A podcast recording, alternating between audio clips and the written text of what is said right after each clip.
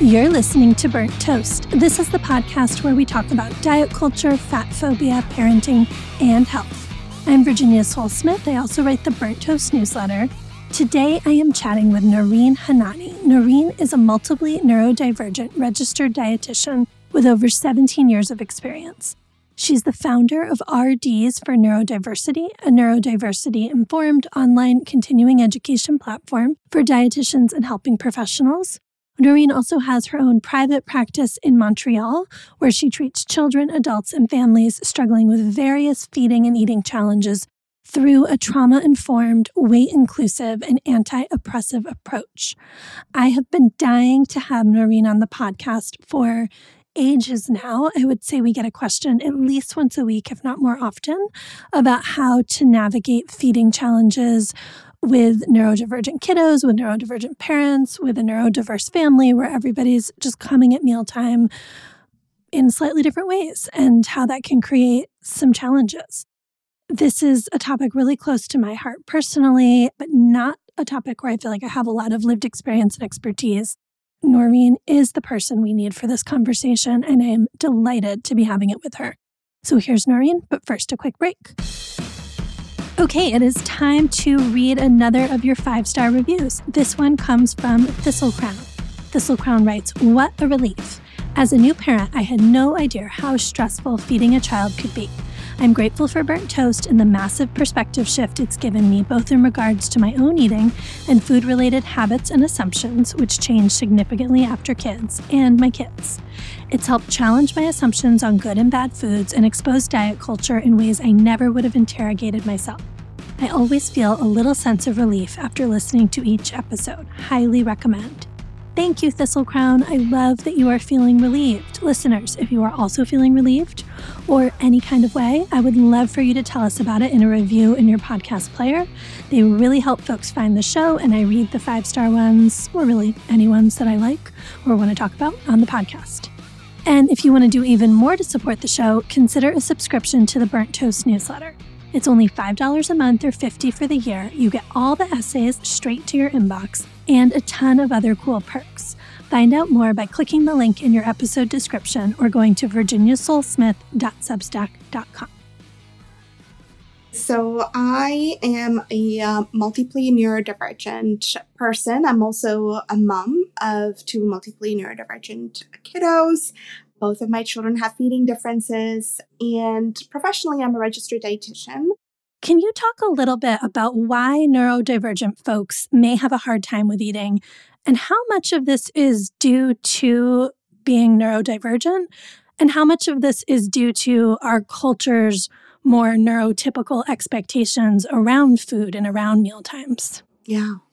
I love that question. that is something that I have been like exploring, you know, the last couple of years. Like, how much of this struggle or, or difference that's showing up is really related to the neurotypical expectations, right? Like, who gets to define what is a problem and what isn't a problem, and how do we even define all of that?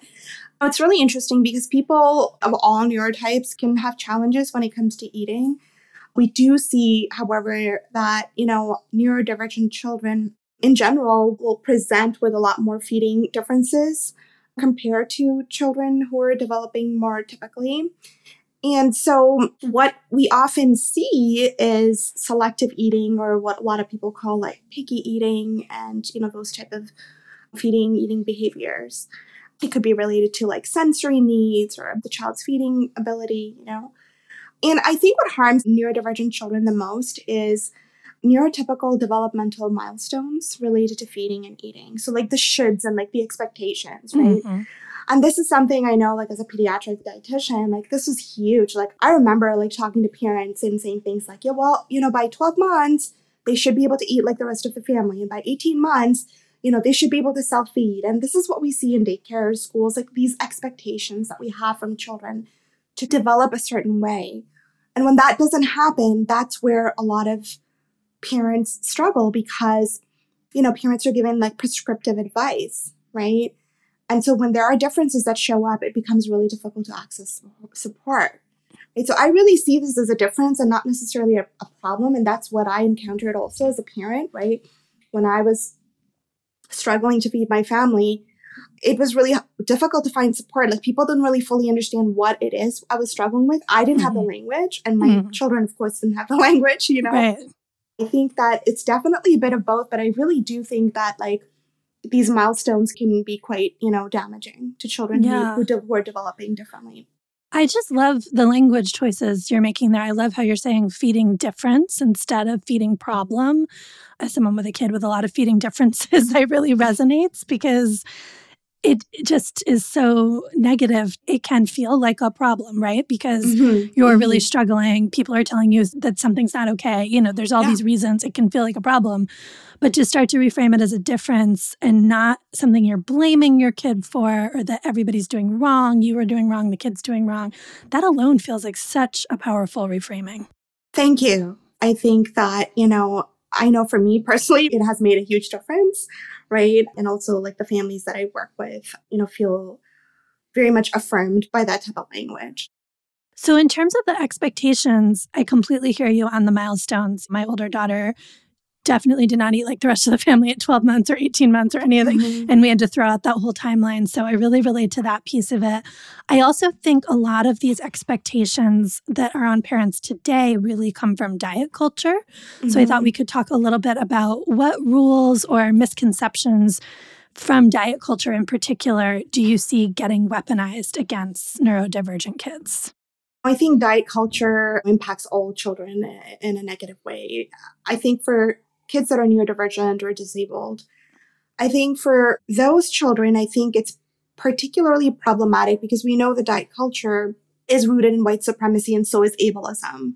So then you've got like these two systems of oppression coming at you because a lot of the expectations, right, when we look at, you know, what diet culture pushes, it's not carbs, right? And so a lot of the kids I work with, you know, carbohydrates are like softer, easier to chew, easier to like, you know, mm-hmm. easier to digest. And like, I think that a lot of the foods that show that kids who are more sensory sensitive gravitate towards are demonized by, by diet culture, right?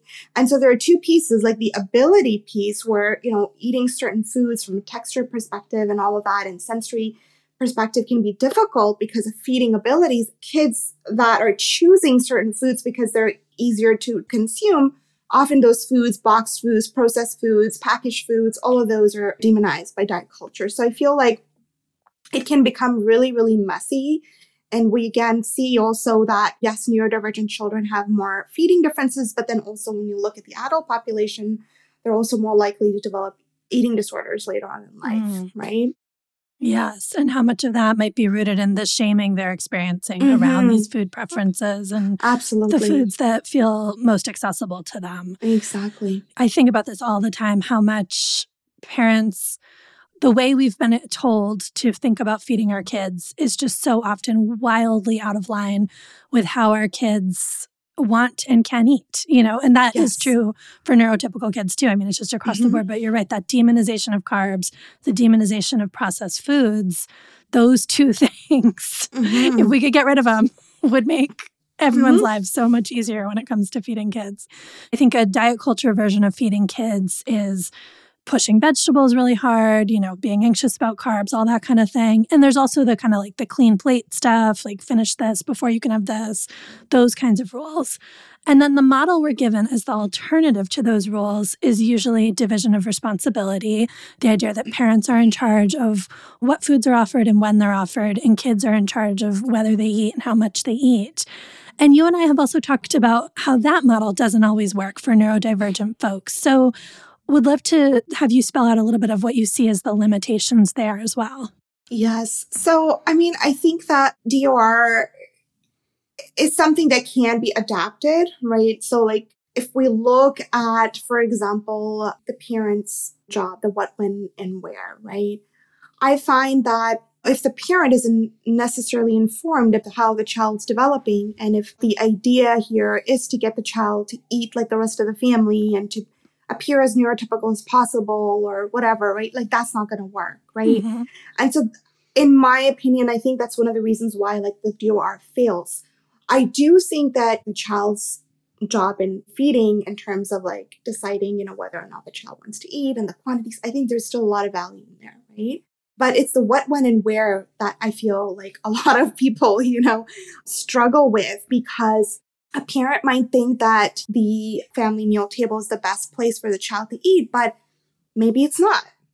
Right. And so I think this is where things get really, really messy, where, you know, I have had to sometimes even separate like different family members because mm-hmm. it just doesn't feel safe or what the other members are eating is just so aversive from a sensory standpoint, the smell, all the demands that come with like socializing when it comes to eating. Some children, you know, don't have the capacity at the end of the day to be able to socialize and quote unquote behave well and sit down and all of that. So for some children, having like a little table on the side works better.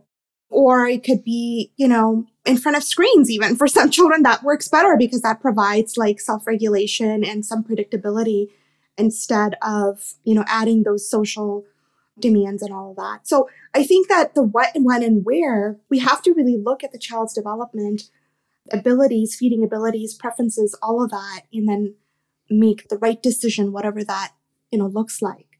On the one hand, I hope what you're saying is sort of giving a lot of parents a moment of real relief and like giving themselves permission to think like, oh, I don't have to try to execute the family meal in this rigid way. I can make more of my own choices here, right? And like really meet my kid where they are as opposed to trying to drag my kid into this situation that's not mm-hmm. working. But I imagine too, you sometimes encounter folks who may have more of a knee jerk, like, this is too permissive. How will they ever improve if we just like make it this quote easy for them? I'm sort of deliberately playing devil's advocate there. This is not, I want to be clear, this is not how I feel about it. Mm-hmm. But I just have encountered that perspective.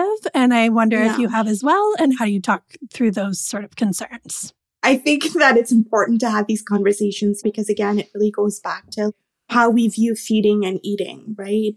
And we live in a society that is so ableist, so we do internalize a lot of these ableist beliefs too the way I see this, and this is part of the model that I've developed, the neurodiversity affirming model, which is an anti-oppressive framework and methodology. But basically, when we look at these changes that parents are making, we call them accommodations because mm-hmm. that's what they really are, then it makes a lot more sense, right? So it's like mm. saying that, well, why are we going to put a ramp? Like if we do that, wheelchair users will never walk. Like you would never see that. And so when we start thinking of eating in that same type of way, then it, it makes sense. Children want to learn. They, you know, naturally want to be like others and please their caregivers.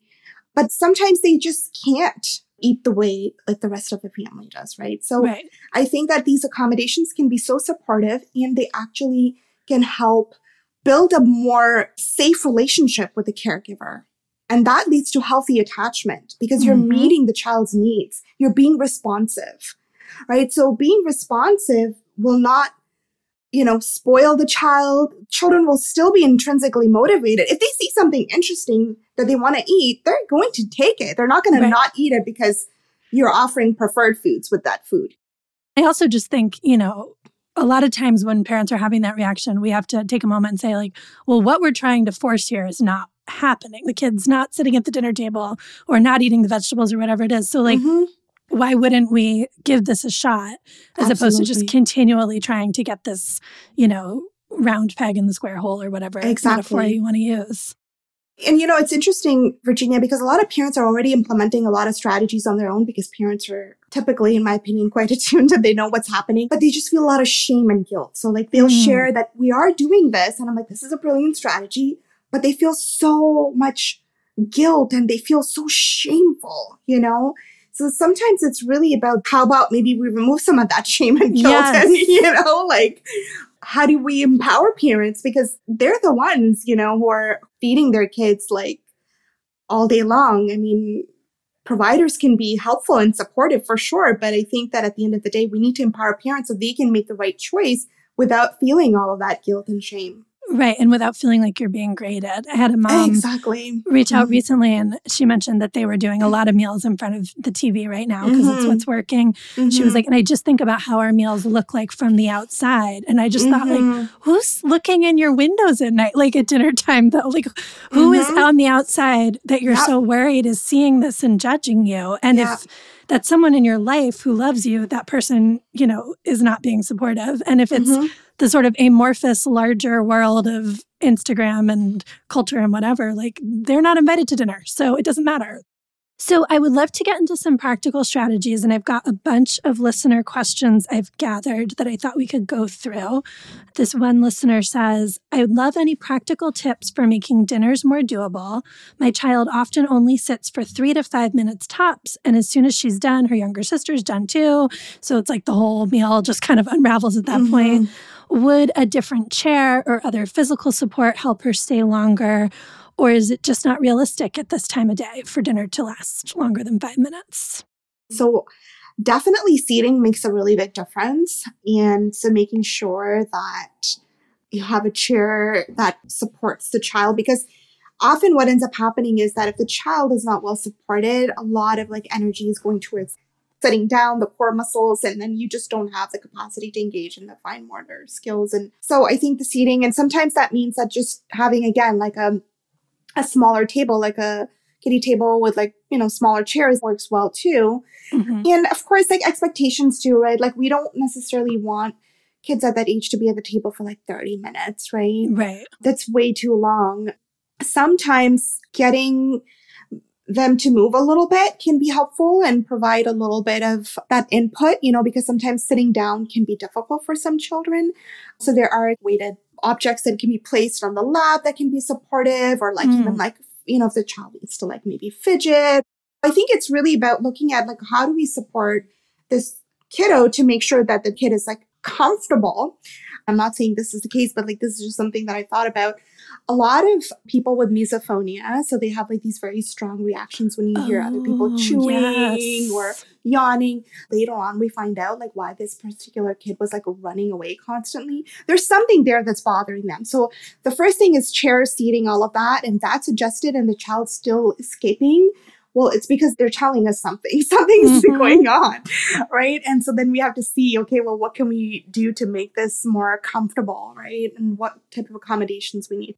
I'm also just thinking too, you know, for kids, and I don't know if this is that letter writer's perspective, but for kids who have had a hard time with eating and mm-hmm. feeding dynamics, the dinner table can just yeah. be this thing, right? It can just be mm-hmm. this trigger. Oh, yeah, absolutely. The fight or flight response. So if there has been trauma or a lot of pressure, or it could be other factors that we don't necessarily think about, you know, if there are sensory differences like the smell of the food of what others are eating and all of that.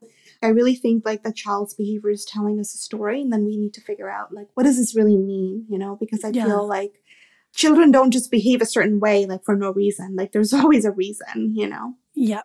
Yeah.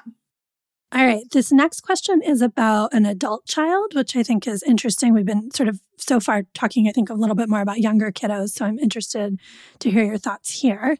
This person writes My daughter is 23 and living with us, is autistic and ADHD. She's not intellectually disabled, but I'd say her emotional maturity lags by a good bit. She's very impulsive and she also takes medications that affect appetite and has since she was five. It complicates so much about decision making and hunger and eating. When I say impulsive, as a kid, she could be sick and throw up and immediately want a milkshake and not understand why that might not be a good idea. I am pretty sure this still holds true at 23.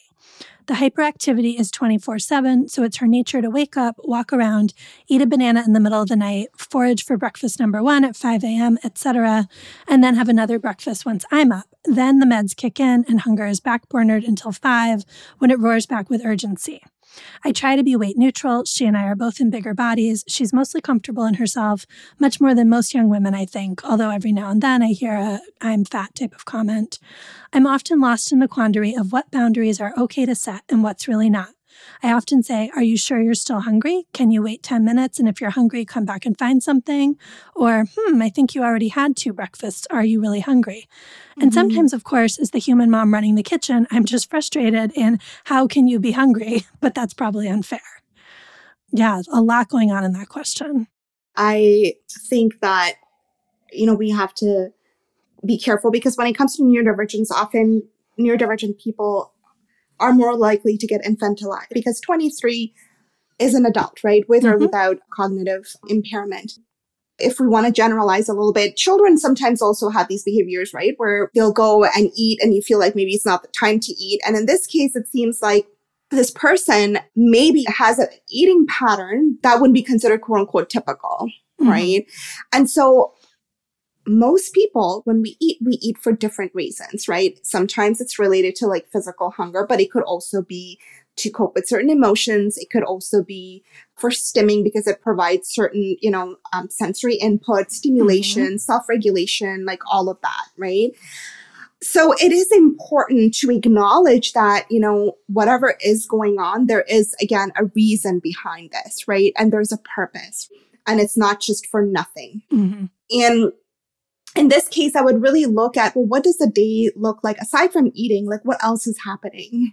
Because let's say if it is to like provide sensory input or like stimulation or coping, sometimes mornings are really difficult for a lot of like neurodivergent kids, like the routine and like if let's say this particular person has to go out, I don't know, work, school, whatever the routine looks like, when there's a lot of stress, sometimes mm. we want a little something to like soothe us. And so I wonder sure. if maybe the mornings are maybe a little bit maybe stressful.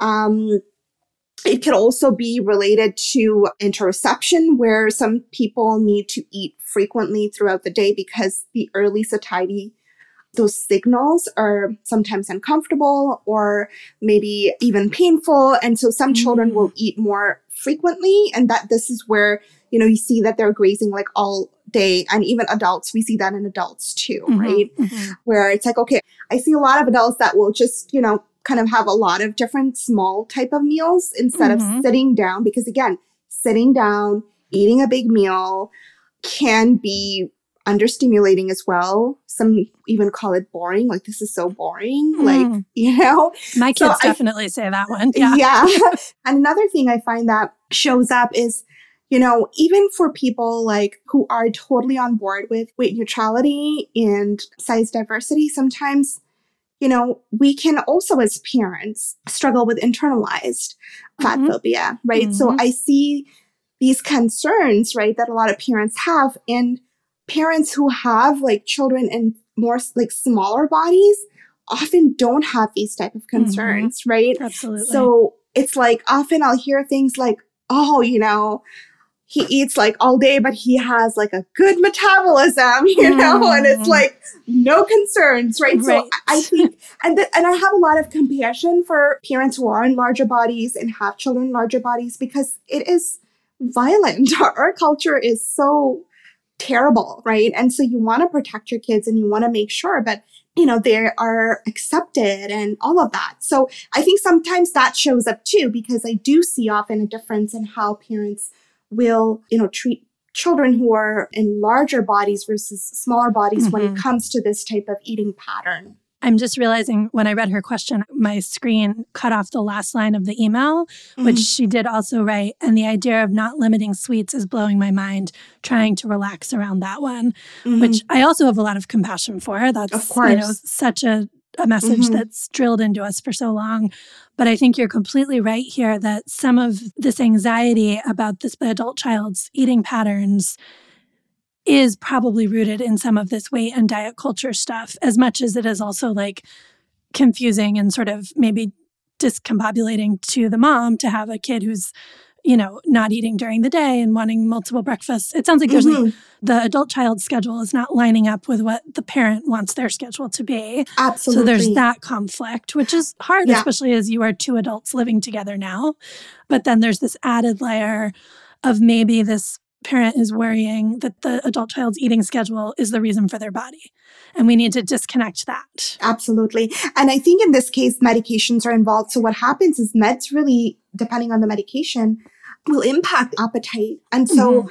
the person may not feel super hungry. And then when the meds wear off, I see this all the time in my practice where you know parents think that okay well my kid is binging i'm like no this is just a natural response because they weren't really they didn't eat know, for 10 hours they, they couldn't eat you know enough because the meds were really impacting the appetite. Like they eat smaller amounts and then at some point they need to make up all that. So the fact that it's happening a lot in the morning tells me that maybe that's this is maybe before the medication and there is more appetite. So bodies are are brilliant, really.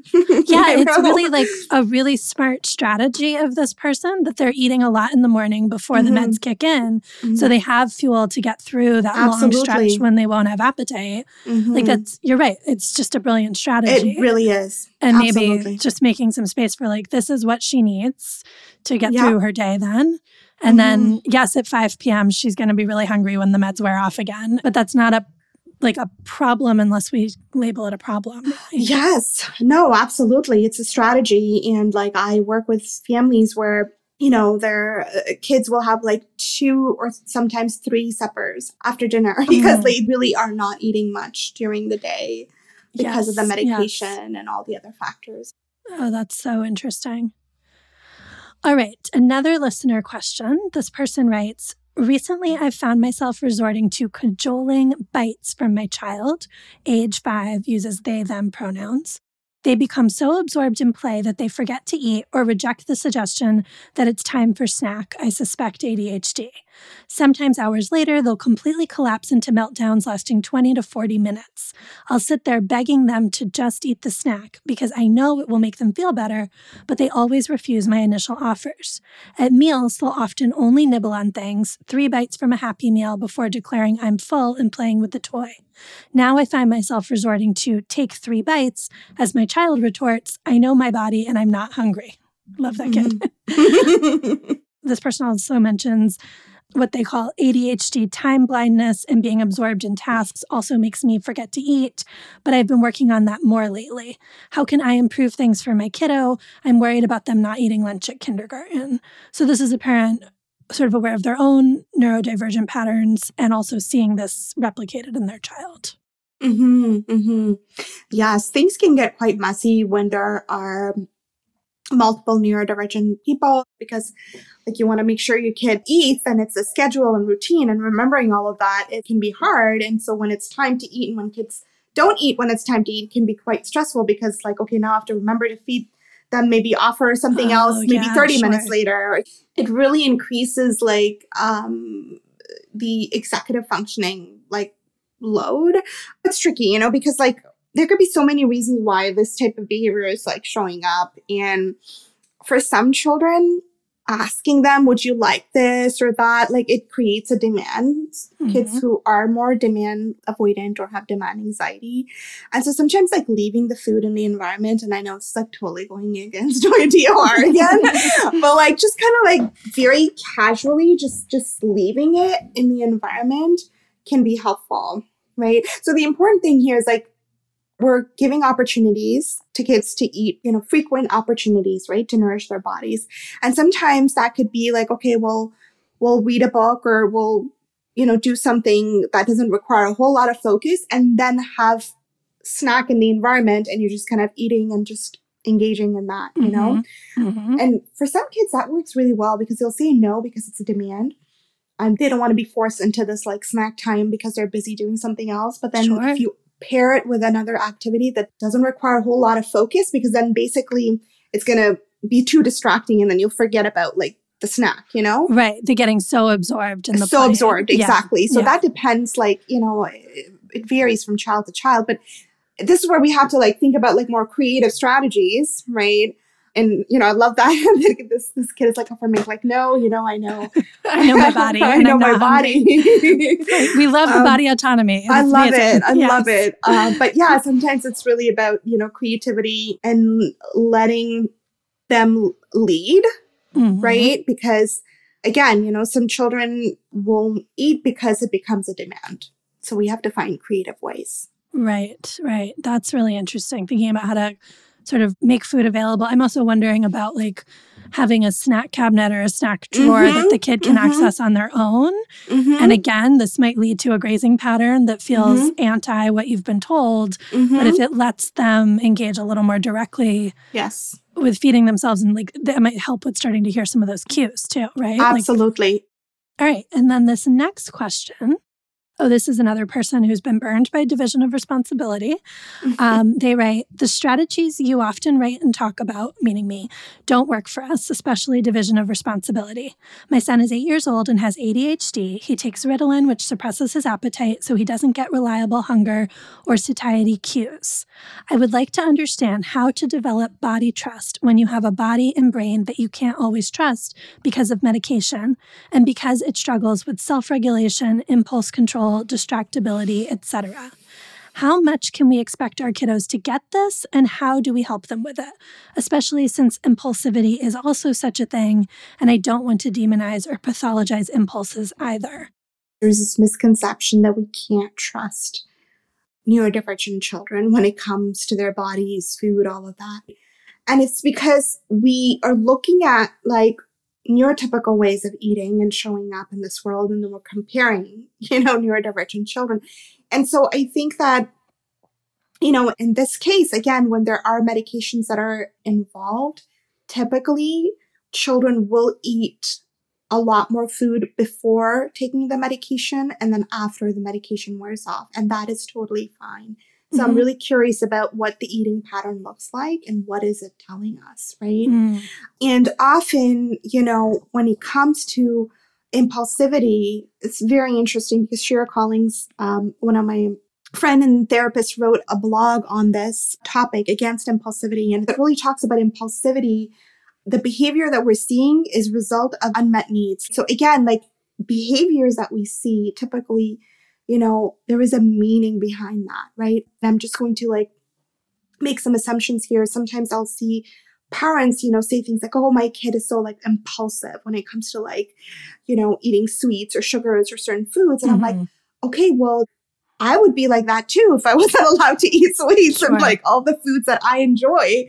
You know, I wouldn't leave the sweet table either. So I think often it has to do with like some type of restriction or unmet needs. So I think that really, again, approaching it with a lot of compassion and curiosity and like how these behaviors are actually serving this kiddo and understanding the story can be really, really valuable.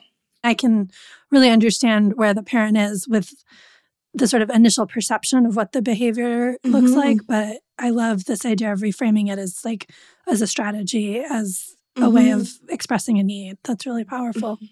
I'm thinking about this medication piece of it, which I had not really considered before. And I'm just curious, like, do you often see a lot of kids on these medications, like basically not eating lunch at school, mm-hmm. like not really able? Yeah. And I'm sure that's worrisome to parents as well because you're yes. thinking like my kid's going all day and they're not getting lunch and you yes. know so Absolutely. yeah do you have any strategies for i mean is it just focusing on like trying to get a big breakfast in before you go i mean there's so much we can do and again depends on you know the child and like accommodations really have to be like client centered right mm-hmm. so for some kids during the day like they can't eat all that much because the medication is suppressing their appetite, but they're okay like drinking chocolate milk. And so I'm like, oh, let's pack great. three of those, please. Yes. You know? yes. And, you know, we're going to try and get in some nourishment that way. So it really, it's about being creative. So when it comes to certain like more palatable you know, foods that bring a lot of joy and pleasure, those are mm-hmm. easier to consume, right? And we're mm-hmm. like that too, right? Like sometimes we'll eat a meal and it's like you're full, but then you see the dessert and you're like, wow, I'd love to have a piece of that, you know, yeah, like. Totally. So I think sometimes it's about that too. Like, okay, so this is how you feel, but like, what are some foods that might be like interesting or easier to mm-hmm. like take in? And so for some kids, that can work really well, you know, liquids or you know, more like snack type of foods, mm-hmm. right? So not necessarily like you know, pasta in a thermos, but maybe like some cheese crackers and mm-hmm. a little mm-hmm. bit of fruit or something, and that might work, right? I was going to ask about like, does like crunchy foods or foods that give a lot of like oral feedback help ever? If that is what the child is into, yeah, mm-hmm. absolutely, mm-hmm. right? Like, we all have like different sensory profiles. So, yeah, if right. that works well, great. So, it's really, you know, about being creative and then giving more opportunities before and then after. So, that's where you know, I feel like we see parents, you know, that are concerned, like, well, you know, my kiddo just ate dinner and like 30 minutes later they're they're hungry again. Mm-hmm. And so what do I do? And I'm like, well, if they're hungry, it's because they are hungry. Like, Right. you know, let's let's offer more opportunities, right? So the pattern ends up looking different, and sometimes it looks very different, and it doesn't align with how the rest of the family members are eating, Mhm. and that's okay, and that's totally okay. Right. That makes sense. Yeah, it makes sense that these are kids who probably need a good bedtime snack. When we're talking about these kids who, at least from the parents' perspective, don't seem like they have strong hunger and satiety cues, or you know, medication is a factor and is suppressing those cues, how do you talk to the kids about that? Is there language that's helpful to a child to start to help them tune into that? I'm very careful about like teaching children hunger fullness. Like that's something that I'm actually quite uncomfortable with. Yeah. So I think that, you know, with time, people, ch- uh, children, as they get older, they see how other people are eating and what eating looks like for others. I think that they make connections, you know, they are very aware.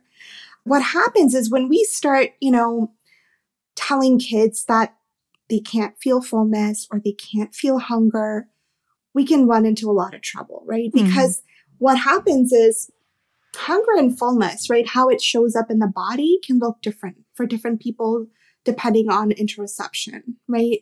So for some kids, you know, parents will say things like, oh, my kid doesn't say that they're hungry and then they have a meltdown. I'm like, well, what else happens before that? Mm, right? Like those are the the signals that we should be Right. looking at. So for some adults, like and of course, children don't necessarily have the language at that time. So we don't want to hyper focus on like hunger should be felt in the stomach and this is what your Mhm. tummy is telling you because for a lot of people that's not where they will feel it, right? They will not feel it there. They will feel it and can't focus, have a bit of a headache, not feeling super good. "Mm, I'm thinking about food, or there are other ways, right? And that looks Mhm. so different. So we can't really teach that yeah. right? We cannot. Yeah, because you don't know what their experience is. we Yeah, don't know, right? And it's so interesting because like people will tell me things like, you know, adults that do have this language, I don't feel hunger, I don't feel fullness. And then like a few months later, they are so aware of their eating experience. They're like, yeah, you know, I can actually do my homework and I don't feel tired. You know, I'm in a better mood. I'm like, these are your signals. Right. Right? right. This is what's happening inside your body. So, yeah, So it's less about trying to teach them like language for like, oh, when you feel this in your stomach, you're hungry, Mhm. because that may not be accurate. I think structure can be valuable, Mhm. right? So I think that having a flexible structure and teaching children that, you know, we can develop a flexible structure where there are multiple opportunities to feed the body can be super valuable. And that's the Mm. work I do with adults too, where I don't feel hunger, but like, okay, well, let's see, you know, what happens in your body when we start feeding it every couple of hours. Oh, wow, right, I feel right. different. okay. Right, right, right. You know, do you like that feeling? Yes, I do. Okay, let's keep doing this. Got right? Got it. So it's oh, that's really really about helpful. like helping them, giving them that structure so they can take care of their bodies, right? And then we don't know what's going to happen, right? Right. Like, And I think, too, a big part of this must also be accepting that it's not going to look like what you, the parent, are expecting it's going to look like. Like, it's going Mhm. to change. Kids are Mhm. changing all the time. mhm. So, you know, and I think that is one of the most exhausting parts of feeding your family often Yes. is that realization of like this dinner that was working so well a month ago, now everyone hates it. everyone hates it. this Yeah. dinner time that we had picked based Mhm. on our schedules, actually the Mhm. kids are hungry an hour earlier or yes, absolutely. not till an hour later or whatever, you know, Yeah. and you're kind of constantly pivoting in that way, which can be Yeah. exhausting. It can be. Absolutely. But it is also useful data. The last question that I wanted to end this section on, because I just really love this question. This person writes, What do you think our priorities should be in terms of helping neurodivergent kids with meals? What matters most to help them build and maintain healthy relationships with food? Honestly, the first thing that comes to my mind is validation, right? That their experiences are real. Whatever it is, like they are experiencing has meaning, right? You know, I can share a little bit of my own personal experience here as a mother who doesn't have feeding differences, right? Supporting children who do, like I really had to learn to kind of like normalize their experiences because I was probably like them when I was younger. But over time, like things changed, right? So I remember like my daughter having these very unique experiences with food. And then I would totally validate that, right? Like, you're right. If you're saying that this doesn't feel good, then that's okay. Like that experience is, is real and we're going to figure something out. Like if you don't mm-hmm. want those little pieces of whatever it is in your rice, we're going to take that out. And mm-hmm. I'm not going to say, you know, you're being too difficult or, you know, your brother is eating them, right? So like really offering validation and normalizing whatever it is that is coming up right? I have one kiddo who's like spices, another one who doesn't like spices. I often have to like accommodate and like modify my recipes. Mm-hmm. It's a lot of work for me as a neurodivergent parent because, like, sure. you know, it's a lot. And at the same time, you know, I also want them to feel like their bodies are not broken, yeah. right? That yeah. these experiences are their experiences and that you know, they have the right to be able to find joy and pleasure in food right? And I don't get to define what's pleasurable, right? Like they get to define that for themselves. And that is what I think is super important. Yeah. Yeah. Empowering them to have these experiences and to know that their experiences are real and valid. That's, yes. Feels like everything.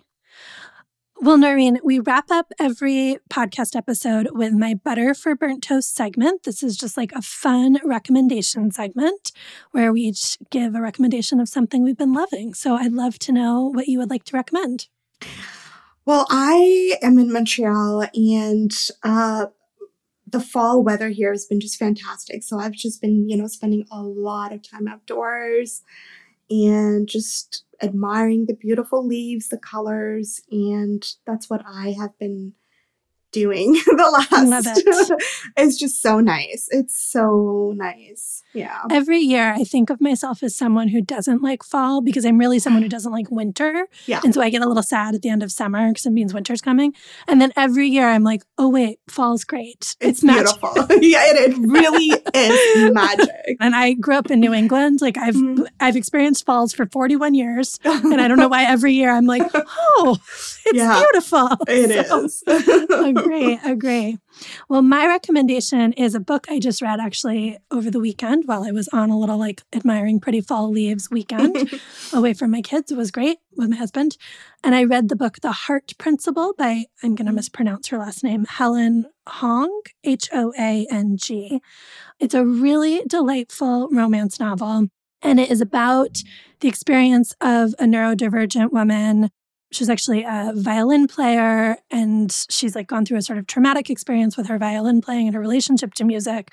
And it is a romance there's like a delightful romance plot but it's also her starting to understand her identity as an autistic person and mm. have to come out to her family and there's a lot of complicated dynamics. She's a chinese immigrant I saw the title, The Heart Principle. I thought it was going to be a fun romance novel, and it absolutely was. And I was also sobbing, you know, like the story of this woman's experience mm. was so beautifully wow. done. And the author is herself autistic. So it's very much grounded in her own experiences. And yeah, I just loved it. It was much more than I had expected um, from the very cute cover and delightful in many ways. So that's my recommendation. So, Naureen, thank you so much for being here. Tell listeners where they can follow you and how we can support your work. Yes. So, I have two social media accounts. So, for parents, I have an account. It's Naureen Hunani Nutrition and on Instagram and Facebook. And then for providers, it's RDs for Neurodiversity. Amazing. We will send everyone there. Thank you again for being here. I so appreciate it. Thank you. Thanks so much for listening to Burnt Toast. If you would like to support the show, once again, make sure you are subscribed. That's virginiasolesmith.substack.com. You can also click the link in your episode description. Make sure also that you are subscribed for free in your podcast player. This is a great episode to share with a friend if you have a fellow parent or person in your life who is navigating some of these challenges. The Burnt Toast podcast is produced and hosted by me, Virginia Sole-Smith. You can follow me on Instagram, Twitter, and TikTok at V underscore Solesmith. Our transcripts are edited and formatted by Corinne Fay, who runs at Soul Trade Plus, an Instagram account where you can buy and sell plus size clothing. The Burnt Toast logo is by Deanna Lowe. Our theme music is by Jeff Bailey and Chris Maxwell. And Tommy Heron is our audio engineer. Thanks for listening and supporting independent anti diet journalism.